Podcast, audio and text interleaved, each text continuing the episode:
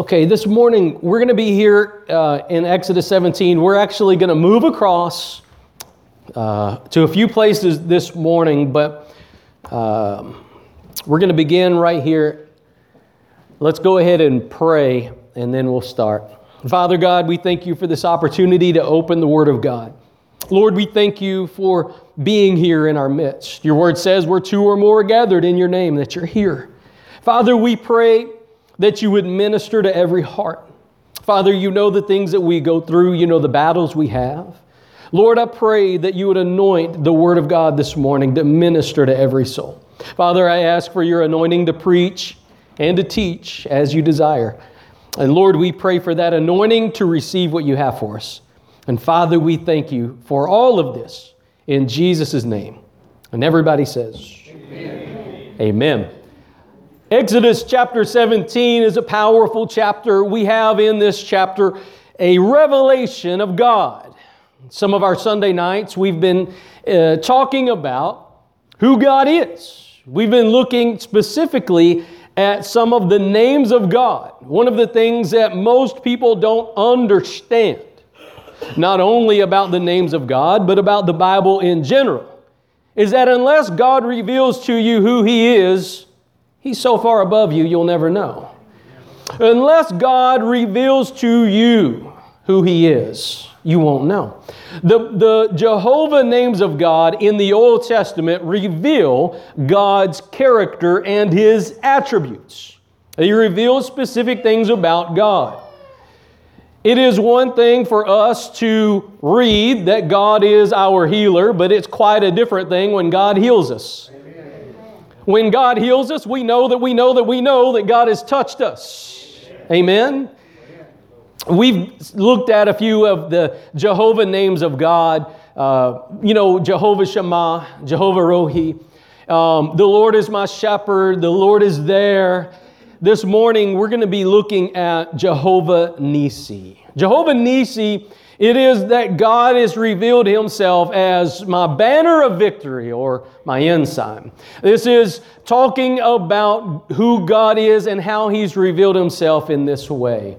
So this morning we're going to be looking at a, a battle, a predicament that Israel found themselves in. Now we know the New Testament tells us that the things that Israel endured were for our edification. It is an example to us in our spiritual life as Israel comes um, out of Egypt. It is a type of us coming out of sin, out of bondage to sin. But yet you find yourself in wilderness, which, hello, we're living in wilderness. Amen. Um, we're not home yet. We're not in the continuing city yet. Amen. Amen. We're looking for it still, just like Abraham was.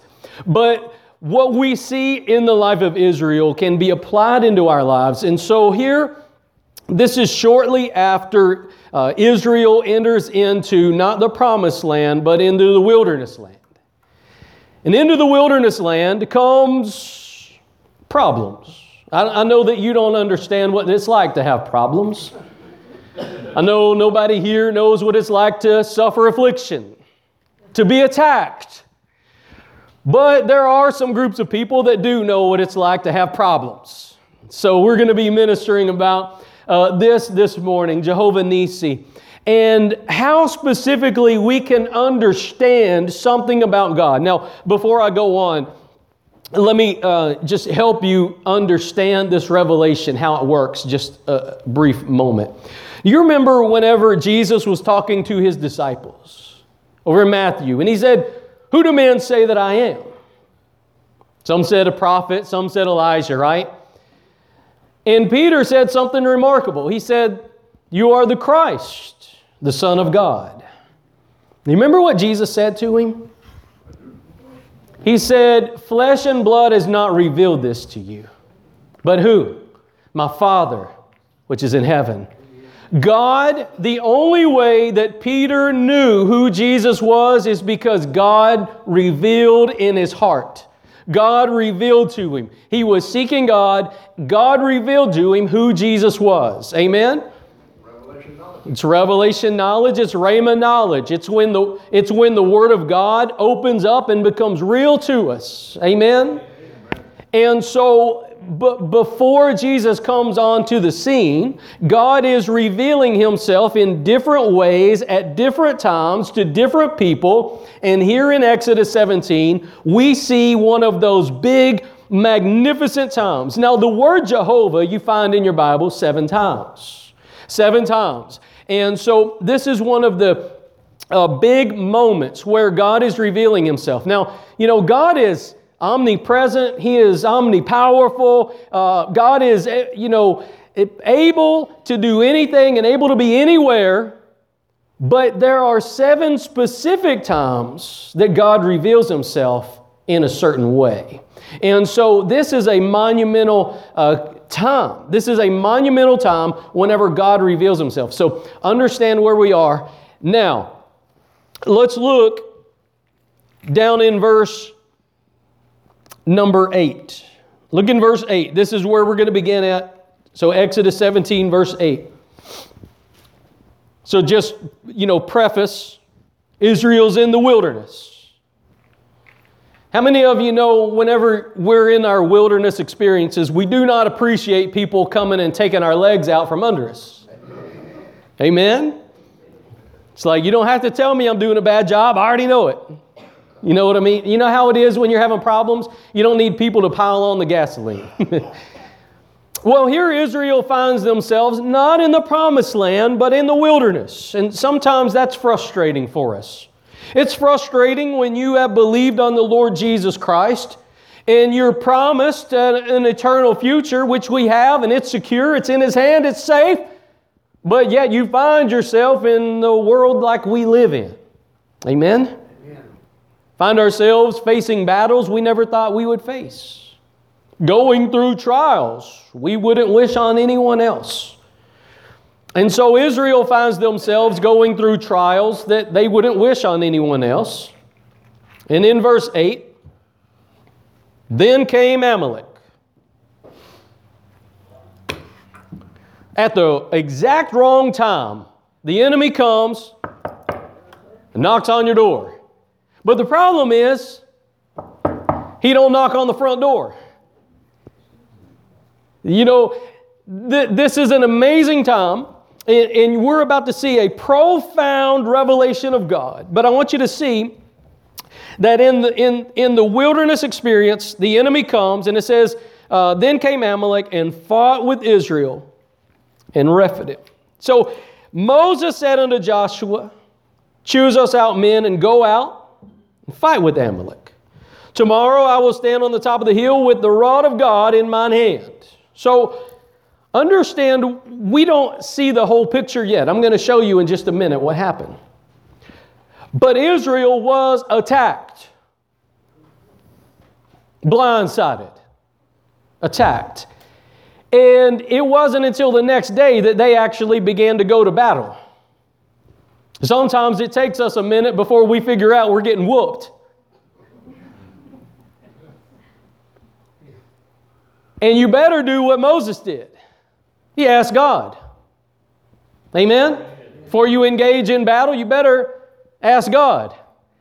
And so, one of the things that I want you to see is that oftentimes in a believer's life, we will be going out doing whatever we're doing, not realizing the enemy has already started attacking us. In fact, what he does is he will begin to uh, he will begin to attack in areas that you don't notice right away. He's not going to come at you head on. That's why it says that uh, you know it's uh, the enemy comes like a wolf in sheep's clothing. He don't come like a wolf in wolf's clothing. You, you never have a false preacher in a pulpit saying, I'm a false preacher. He's not going to come at you head on. He's going to, he's going to circumvent you and try to go around. And that's why it's so important to know the Word of God. Without the Word of God, we're blind. Amen. So, um, so, anyways, we see that there was something that happened. There was something that happened. Now, we're going to come back to that in just a minute. Um, but this part of this passage is powerful. It says in verse 10 that Joshua did as Moses said to him and fought with Amalek. And Moses, Aaron, and Hur went up to the top of the hill. Came to pass when Moses held up his hand that Israel prevailed. And when he let down his hand, Amalek prevailed. This is a type of intercession. This is what intercessory prayer does. This is when you want to see God moving, you pray. You want to see God, you know, begin to advance the kingdom of God, pray. And this is a type of intercession as Moses lifts up his hands with the rod of God, the people of God begin to prevail in the battle. You see your, your spouse, your child, your grandchild getting whooped, pray for them. Lift your hands up to God for them. You have something greater than the rod of God. You are covered by the blood of the Lamb. You are redeemed by Him. You are purchased with His blood. You are adopted, a child of God, an heir of God in Christ Jesus. You have something greater than the rod of God. You are the child of God. And so, as a child of God, when you see your spouse, your neighbor, your child, your grandchild getting whooped, pray for them. Go to battle for them. Amen?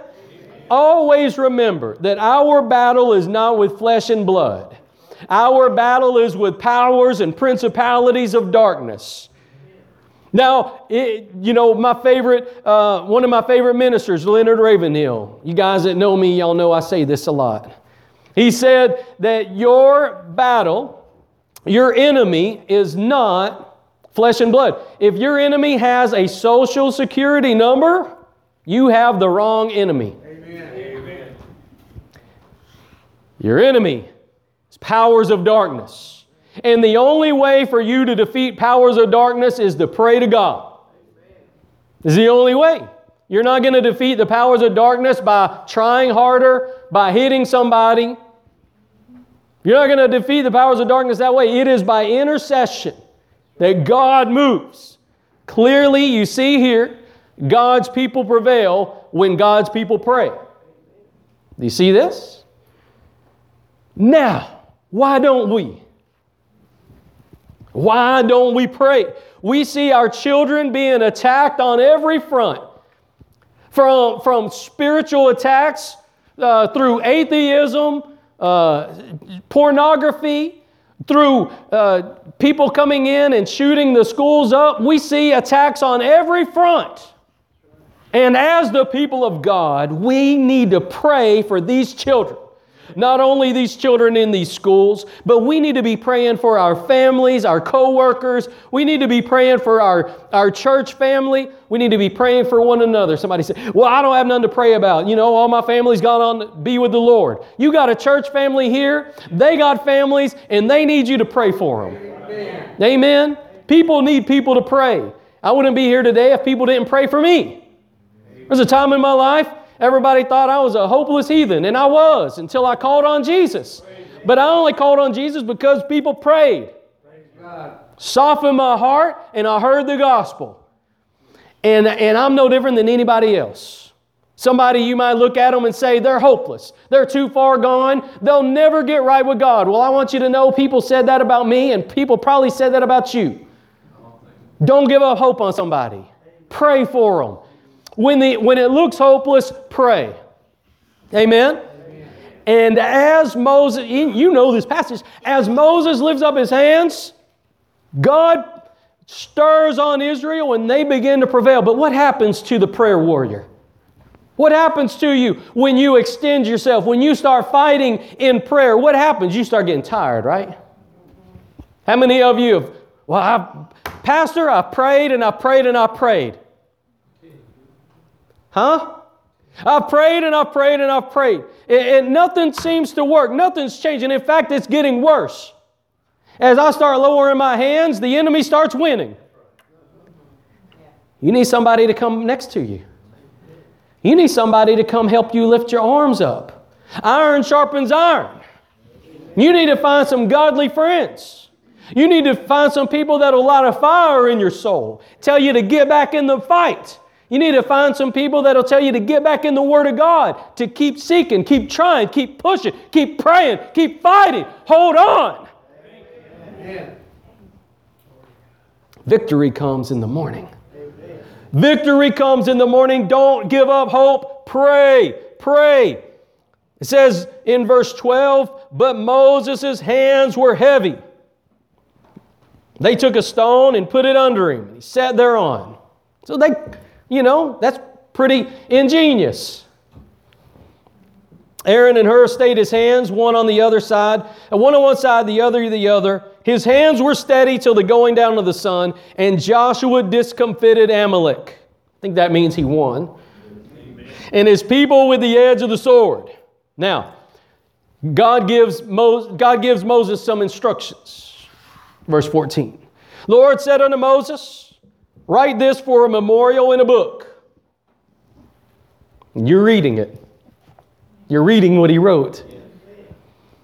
Write this for a memorial in a book and rehearse it in the ears of Joshua. For I will utterly put out the remembrance of Amalek from under the sun. Moses built an altar and called the name of it Jehovah Nissi. God is our banner of victory. God has revealed Himself as our banner of victory. This is how God uh, revealed himself to Moses and to Israel um, at this time. And so, this altar of God, this is where they made a sacrifice and thanked God, but what they called the altar was, You're the one who won the fight. We didn't win this fight. You are the one who won this fight. How many of you know what it's like to be in a fight and God, you know, you know that you know that you know that if it wasn't for God, you wouldn't have come through that battle. You know that you know that you know. If it was not for God, you'd be sunk. And, and they knew it. Uh, as soon as Moses' hands came down, they started losing. And so they knew that unless God helped, they would not have prevailed. So here they see clearly that it is God and God alone who gives them the victory. Amen? God and God alone gives us the victory. Now, I want to show you something. Um, I want to show you what happened. I, I told you on verse 8 that Amalek came. Amalek came and fought with them, right? I want to show you what they did. This is what the enemy does. Turn with me to Deuteronomy chapter 25.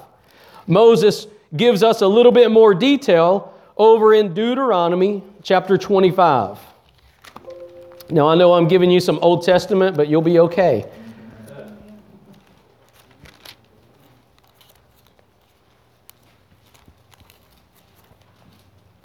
In fact, we probably need to be more in the Old Testament.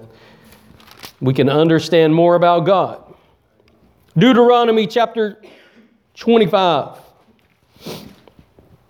verse 17. Deuteronomy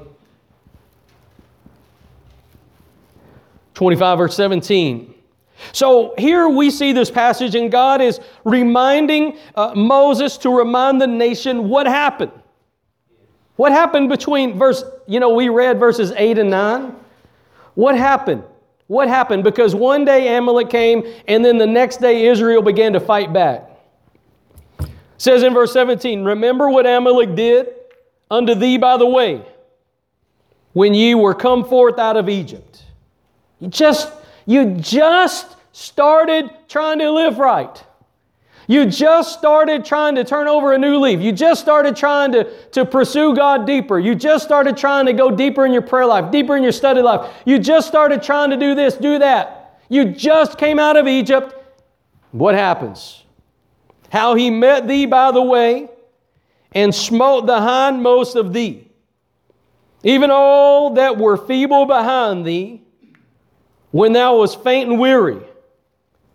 And he feared not God. What happened? What, what did Amalek do?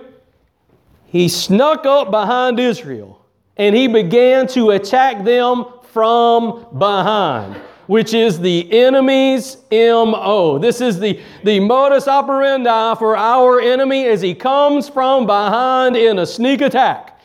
And that is exactly what Amalek did to Israel. He came from behind to the hindmost and he picked off the weakest and the most feeble. That's exactly what he did. And so, what the enemy does uh, in our lives. Now, some of you know this in 1 Peter. It says that the enemy, uh, he walks about, he roars, he seeks whom he may devour. In other words, the enemy looks for low hanging fruit. He seeks whom he may devour. He looks for people who are neglecting their prayer life. He looks for people who are in active disobedience to God. He looks for people who don't know the Word of God. He's looking for low hanging fruit. He's seeking whom he may devour. Now, look, there is a bloodline that the enemy cannot cross. There is a bloodline that he cannot cross. We overcome because of our faith in God, in Jesus. And that bloodline protects us from every attack of the enemy. Now, what we need to see this morning is that we need to understand our enemy's tactic and we need to see who God is. Number one, our enemy's tactic is to attack us from the blind side in areas where we're not thinking about, in areas we're not looking at, and to know that that's what he's doing. He's walking about looking for a weak link in our chain. Amen? I don't like that, Brother Kenny. Well, neither do I.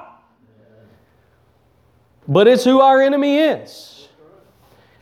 We need to stay on active watch, on active duty, looking out, watching over, making sure that we stay prayed up, make sure that we stay prayed through and filled with the Spirit of God and with the knowledge of His Word standing on the promises of God.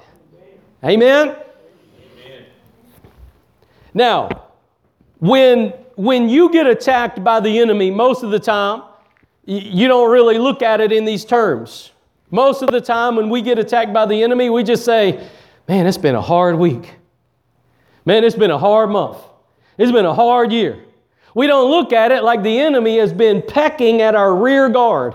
He's been, he's been coming after us in our weak places, in our hindmost places, and he has been methodically trying to wear you out. You need to get a revelation of who God is. That God and God alone is who gives you victory over your enemy. Amen. Not only over uh, your, your enemy with, that you see, but over yourself. Biggest enemy you got is enemy. Amen. It's yourself. Amen? I've often said, you know, the, God is the one who's omnipresent, not the devil.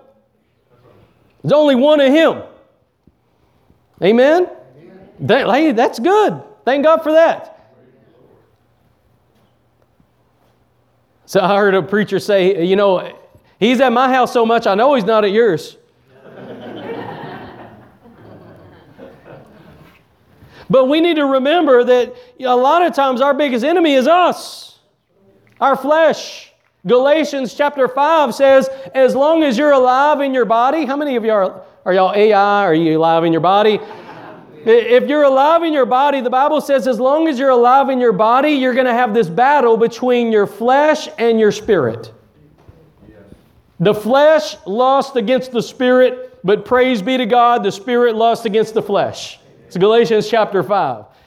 And, and so we need to remember that there's always going to be a battle between your flesh and your spirit. That's why most of the time on Sunday mornings we could think of 10 other things we could rather be doing than go to church. Whenever you go to study the Bible or go to pray, you, you immediately start thinking of bills you got to pay or people you got to call on the phone. Your flesh don't want to do it. But you got to get your mind like a flint that you're going to do what you're supposed to do unto God, no matter what. Amen? No matter what happens, you're going to do what you're supposed to do. Let me show you something about the Lord. Turn with me to Isaiah chapter 52. Isaiah 52. Now, here in Isaiah 52, we see a, a little fuller revelation of God. Isaiah 52.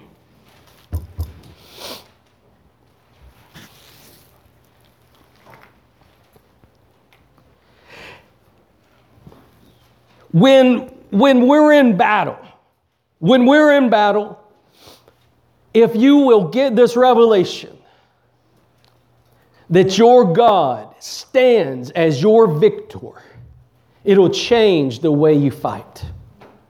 You're not called to fight against flesh and blood. You're not called to, to, to go out and, and, you know, do what the world does when it fights. It makes no sense that God's people would stand up on a rock and lift his hands up while the battle's going on. That makes no sense. And sometimes when you're in a battle, you need to do things that don't make sense. You need to listen to the Spirit of God and wage battle the way He tells you to wage battle. Sometimes He may tell you instead of fighting with your spouse, you need to pray for them. Well, that don't make sense because then she'll think she's always right. That'll never change. But what you got to do is you got to pray for them, right? Your children, your grandchildren. You've got to pray for them. That's how you fight. It don't matter who, who cooked first or who didn't do this first or who did that second, who took out the trash, who didn't. All that is is how the enemy gets you warring against one another or against yourself or against your family or against your church body or against your friends. That's how he does it. Well, they didn't call me. They must not like blah, blah, blah. Somebody don't call you, pray for them. Somebody don't like you, definitely pray for them. Amen? Amen. All right. I know y'all don't know what that's like, but I. Isaiah chapter 52. Let me show you a, a, a, little bit more about your victor, your God. Verse 11 Depart ye, depart ye, go ye out from thence, touch no unclean thing. Go ye out of the midst of her, be ye clean that bear the vessels of the Lord. This is your call. It is to be consecrated to God. Your call is to be dedicated to Him, set apart for His purpose. You do not belong to this world. You do not belong to the world system. You do not belong to the world. You belong to God. He purchased you with the blood of the Lamb. Dedicate yourself to Him. Consecrate yourself to Him. Live unto Him. Stop living under this world. This world thinks nothing of you, will eat you up and spit you out and leave the knife in your back. And yet we still live for the world. What the world thinks of us.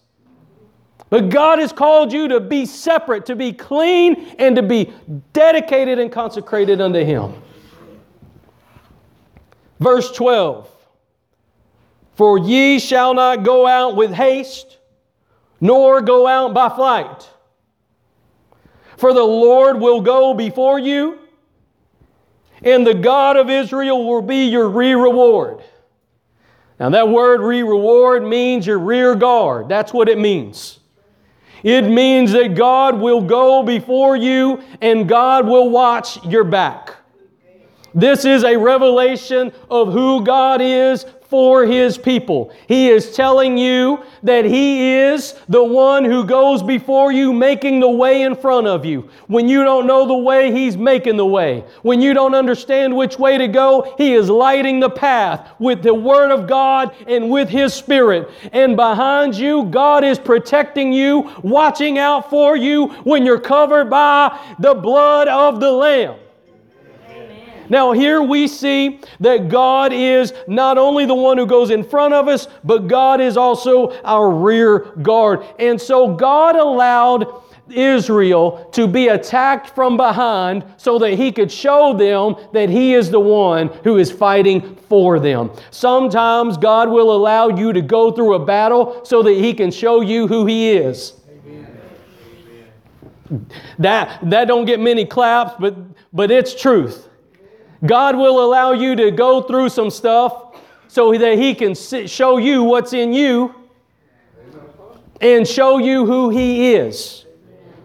There are times in our life that we need to remember that it's not a cakewalk.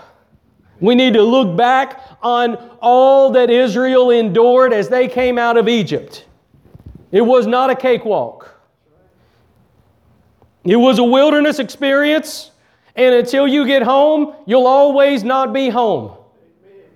It'll always be a wilderness experience.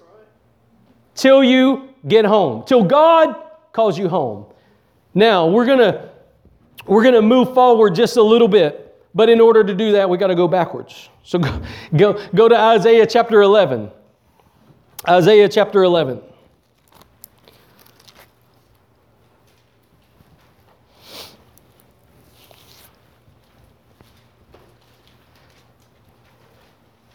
Now, what we're going to look at here, and, and, and, we're about to spring forward into our present victory.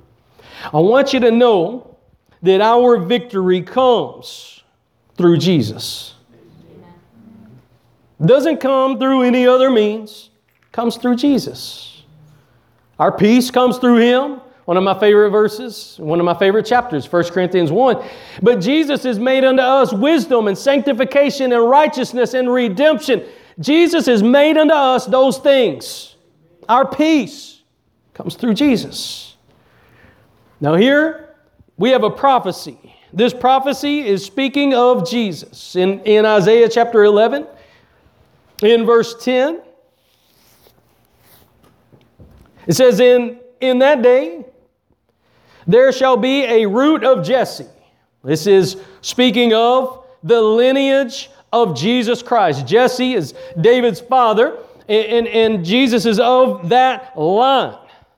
This speaks of not only his deity, but it speaks of his humanity, that he is both God and man. He is God truly God. 1 Timothy 3:16, he is God manifest in the flesh. So he came through the line of David, the root of Jesse, which shall stand for an ensign of the people.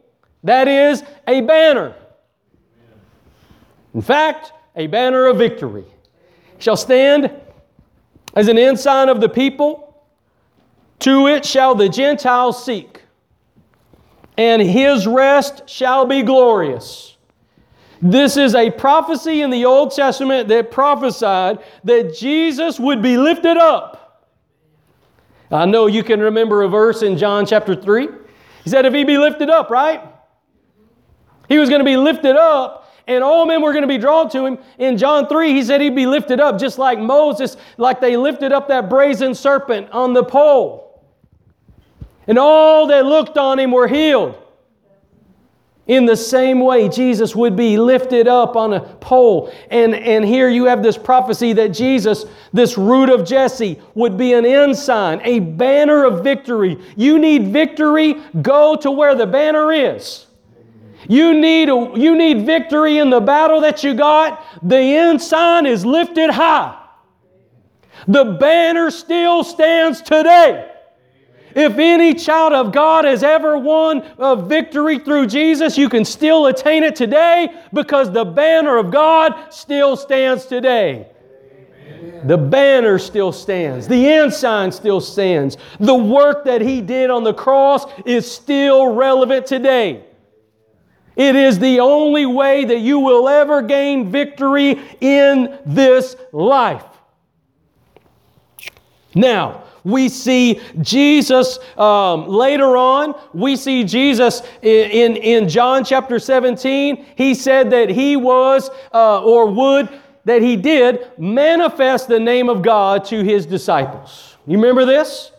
John chapter 17, I believe, it's verse 5, Jesus said that he manifested the name of God to his disciples. That is God's name. Where they only knew God by name, they only knew God through revelation. Now Jesus has manifested it or made it appear unto everybody. So when, when you saw Jesus, you saw God.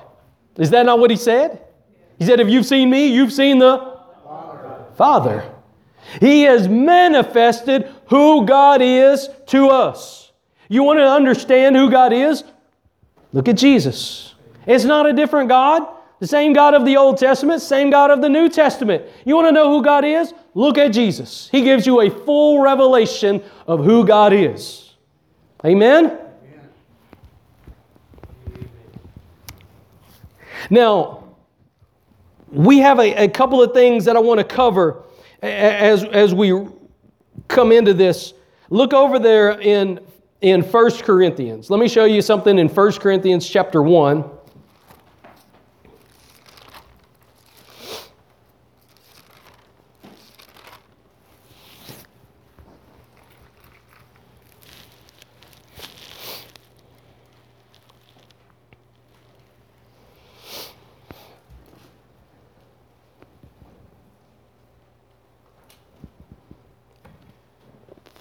I want to show you how we receive the power of God in our life, how we receive this victory, how we receive it. It's in verse 18. It says that the preaching of the cross is to them that perish foolishness. But unto us which are saved, it is, it is. But unto us which are saved, it is. Unto us which are saved, it, it, the cross, it is the power of God. You find in your life that you have no power, you have no victory, go back to the cross. Remember who you are, remember who He is, and remember what He did for you on Calvary's Hill, on Mount Moriah. Remember that you were hopeless, that you were lost, that you were bound for hell. You could not shake your sin, it was stuck to you. But on that cross, Jesus bore our sins. He bore our sorrows, our shame. The chastisement of our peace was upon him. And by his stripes we were healed. It is on the cross that we can partake in that victory. It is what Jesus did on the cross. Praise be to God that the work he did on the cross was a full, complete work when he said it was finished. He died, he, he was buried, and he rose from the dead. The work that Jesus did on the cross is what wrought or works our victory. That and that alone, it says, I'm going to tell you one more time, unto us which are saved, it is the power of God. It it is the power of God. What Jesus did on the cross is where you will find strength. What Jesus did on the cross is where you will find peace. What Jesus did on the cross is where you will find wisdom. What Jesus did on the cross is where you will find your light to be able to see your victory over your battles.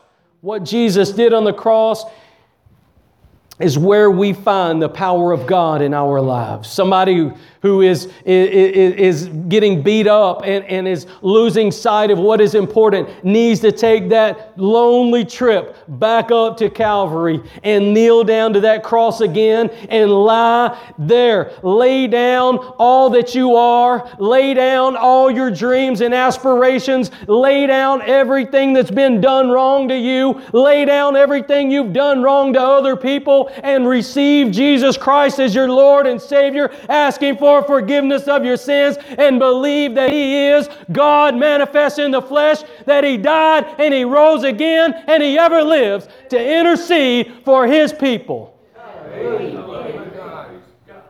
We have victory through what Jesus did on the cross. There and only there. That is where the power of God lies. That is where God's people will gain traction. You want to see a difference in your prayer life? Go back to the cross.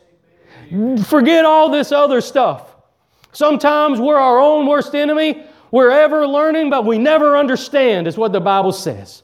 We need to go back to the cross. Always remember, whenever the Pharisees were persecuting the church and Peter and John, one of the things that they said is, These guys are ignorant and unlearned men, which, hello, don't we feel like that sometimes? They said these guys are ignorant and unlearned men, but there's something that they noticed. They could tell that they had been with Jesus. See, you don't have to be, you don't have to know everything. You don't have to be able to, to speak Greek. You don't have to be able to, to know systematic theology backwards and forwards. The devil knows more theology than you do. Amen. He knows exactly what heaven looks like, and you don't. He's got more theology than you. Amen? So the victory comes not through head knowledge, but through knowing God, through loving God, through believing on Jesus, through receiving Him as your Savior. A couple of more points. 1 John chapter 5. I want to show you, I want to show you how to gain victory. And then I'm going to show you what the victory is over. 1 John chapter 5.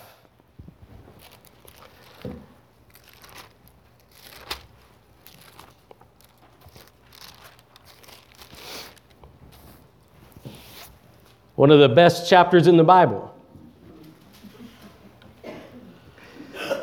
1 John chapter 5.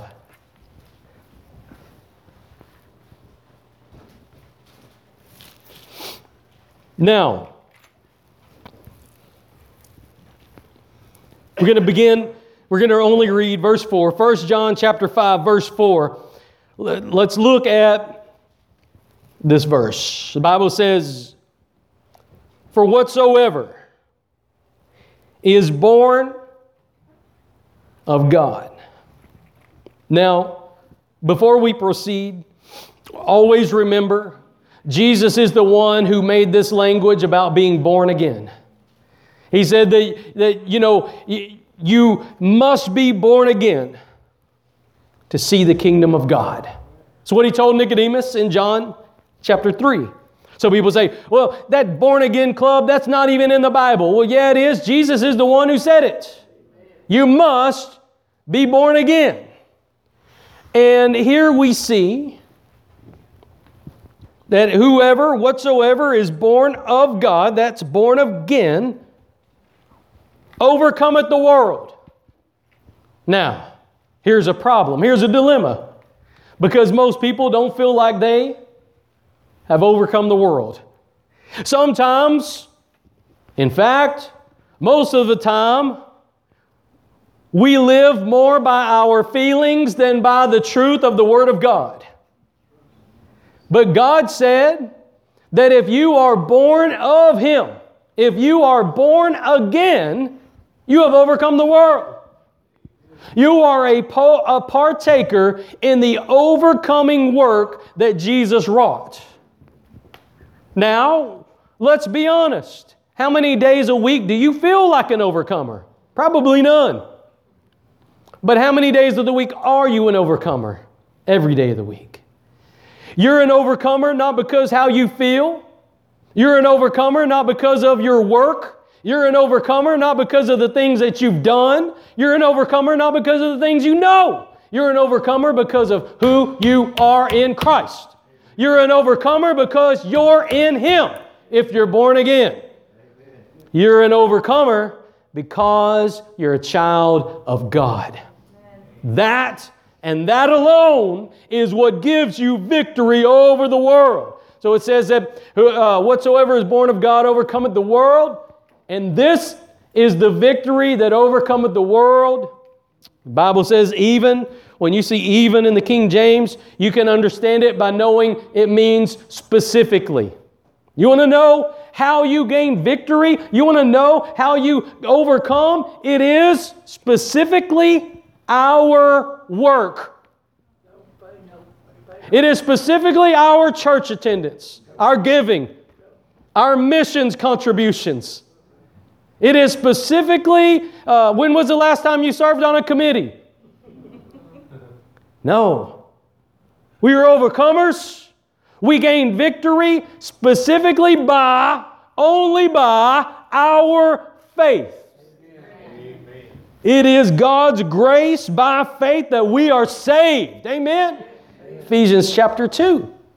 So we see here that it is our faith and faith alone that gets us in this place of being victorious in Christ. Amen? But you know, whenever whenever we go through life, there are days that we don't feel victorious. Last time I checked, it's in the Bible. It says we're not to be moved or walk by sight. We walk not by sight, but by what? Faith. Walk by faith and not by sight. Amen. That means I don't, if I feel good, I don't go up here, and if I feel bad, go down here. I'm called to walk the same way. I'm called to talk the same way. I'm called to stand victorious, not because of how I feel, but because of who He is and what He did. My faith is what puts me in place of victory. Amen? Now, I want to show you the victory that we have in closing. The victory that we have. Because you remember whenever we started this message, we talked about Jehovah Nissi. God showed himself as their victor, their banner of victory in the wilderness. They weren't in the promised land yet.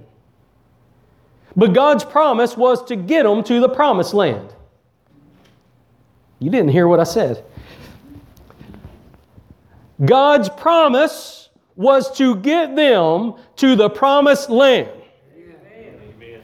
And come whatever enemy may, whatever battle they may face, whatever trial or affliction they may endure, whatever lack of water or food or turmoil in the camp they may have, they were still promised the promised land. The promised land was promised to the descendants of Abraham, to the children of God. And although you and me are still living in a wilderness experience, still living in the wilderness land, God's promise is still sure that He will get us to the promised land. Where we live at today is not our home. This is not all that there is. We live for a continuing city. We live for the land beyond. Amen? We sang this morning, the mansion over the hilltop. Jesus said that if He goes away, He would come back again and get us. He said where He was going, He was going to prepare a home for us. That's the victory.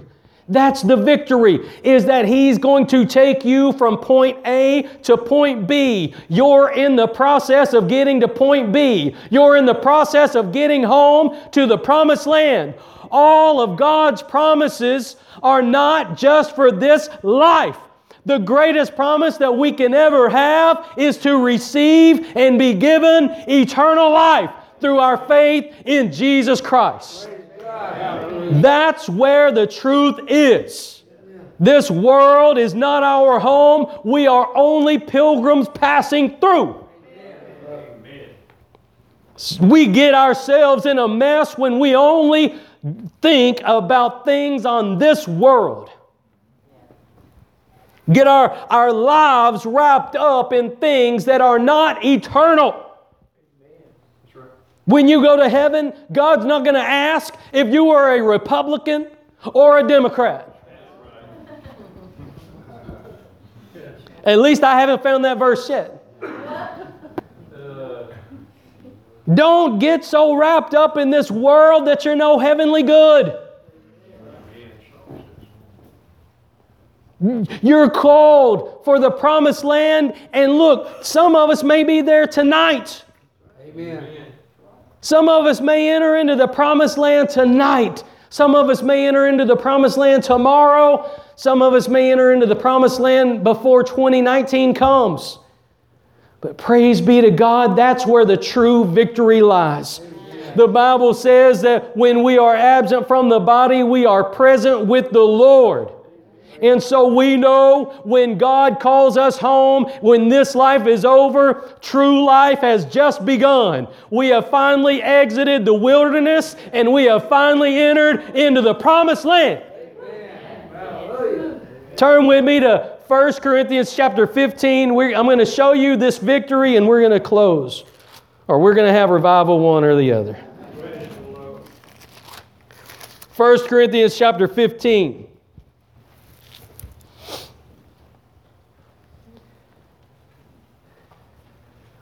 Aren't you glad? Aren't you glad? See, so many people get so wrapped up in this life. Why in the world is the greatest Christian bestseller of our time Your Best Life Now?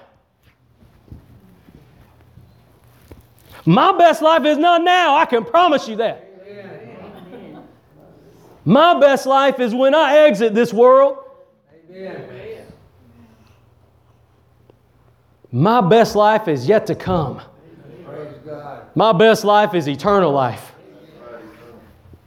Long as I still got to pay SWEPCO, it's not the best. Because praise God, when we get to that heaven, Jesus, the light of the face of Jesus, will light the whole place. The sun will be drowned out by the glory of God. About to get excited. Let me show you what this victory is over. 1 Corinthians chapter 15 verse 51.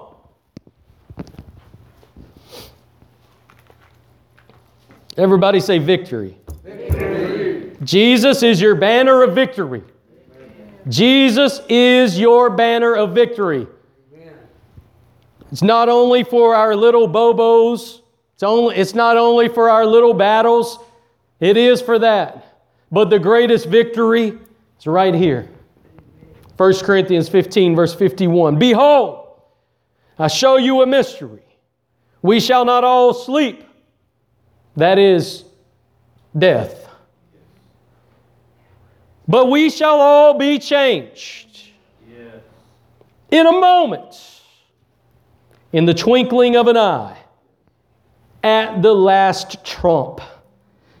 For the trumpet shall sound, and the dead shall be raised incorruptible, and we shall be changed.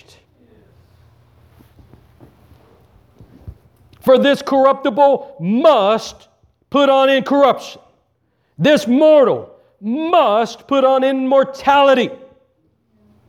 So when this corruptible shall have put on incorruption, and this mortal shall have put on immortality, then shall be brought to pass the saying that is written Death is swallowed up in victory. Jesus is our banner of victory, and death is only the, the beginning of eternal life. Death has been defeated when Jesus raised from the dead. The Bible says, the Bible says that there's going to be a trumpet. And when the trumpet sounds, when the trumpet sounds, we will all be changed from sea to shining sea, all over the world. When the trumpet of the Lord sounds, every ear will hear those that are dead and those that are alive. The Bible says, when the trumpet of the Lord sounds, the dead in Christ shall rise first. Then we which are alive and remain shall be caught up together with them. So shall we ever be with the Lord. Amen. We have a promise of eternal life. This world is not the end, it is only the beginning. It is only a doorway to eternal life for those that are in Christ. The trumpet will sound. Those that are in Christ will be raised up to immortality. When you're raised up in the air, you will not be bragging about your church attendance. When you are lifted up either out of the grave or out of your body, you will not be bragging about all the good things you've done. When you stand before the Lamb of God, when you stand before the Lion of Judah, you will not be bragging about all that you've done. If you even speak, all you'll say is, He did it. The Lamb has overcome. That day, what a glorious day! That's the day of victory. That's the day when we can then say, This is my best life. This is my best life. This is my best life. When I'm standing in His presence. When I'm standing in His presence. Look at these last three verses. Verse 55. O death, where is thy sting? See, before we have victory in Jesus, death has a sting. Before we have eternal life, death has a sting. But we sorrow not like the world sorrows. We sorrow, but not as the world sorrows. Because we have hope that we will see our loved ones again. We have hope that we will meet them on that celestial shore. We have a promise from God that death has been defeated. The Bible says, Death, where is thy sting? O grave, where is thy victory? Because it's been snatched out of you when Jesus rose from the dead. The sting of death is sin. The strength of sin is the law, but thanks be to God and God alone, which giveth us the victory through our Lord Jesus Christ. You only have victory because of Jesus. You only have victory because of God's grace, because God has given grace when you believed on the Lord Jesus Christ. It is His victory over death that you partake in by your faith in Jesus Christ. Let me just tell you this in closing Jesus is your banner of victory. This is the victory that He wrought. You and I and everyone else that's ever been born of Adam. Brown, black, white, pink, polka dotted, purple, yellow, you're all of Adam. And you all are swimming downstream to hell. What do you got to do to go to hell? Nothing. You're born under condemnation. What do you got to go? What do you got to do to go to heaven? Believe on the Lord Jesus Christ. What did, what did the Lord Jesus Christ do? 2,000 years ago, God sent the Son. For God so loved the world that He gave His only begotten Son. The Son, who never had a beginning and will never have an end, came to earth. It says, God manifests in the flesh when Mary found herself of child by the Holy Ghost, God had visited man. That's why we called him Emmanuel, because God was with us. In 33 and a half years, Jesus lived on this earth, lived under the law, fulfilled the law in every form, every fashion. And on the cross, on the cross, they placed him. On the cross, they put the Son of God, the Messiah who was prophesied through Daniel, the Messiah who was prophesied through Zechariah and Malachi and Micah and Isaiah and Genesis, the Son of God, the Lamb of God, the Messiah. He was lifted up on that cross just like that brazen serpent. And he paid the price. The innocent Lamb of God the only one whom God ever looked down and said, This is my son in whom I'm well pleased. The only one. He, the innocent one. We're guilty. We know it. He wasn't. He's the innocent, spotless Lamb of God. And that Lamb of God went to Calvary. I don't believe they had to force his hands out.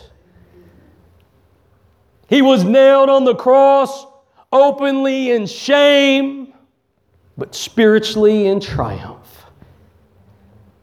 And it was on that cross, as his blood ran down that cross on Calvary's hill, that he purchased our redemption, that he purchased us back from the enemy. And he died as a sacrifice to God. And God raised him from the dead after three days, early on the first day of the week. We see Jesus victorious over death, hell, and the grave. And God's promise to you and me is eternal life. Eternal life through that victory. That's why we can say, Death, where is thy sting? What, what problem, what hold has death on us? It doesn't. For when we die, we are present with the Lord. And when the trumpet sounds, we're going to have a reunion with our bodies. Not our old bodies, but our resurrected bodies. That's why 1 John said, when we see him, we'll be like him. We don't know what we're going to be like, but we know when we see him, we're going to be like him.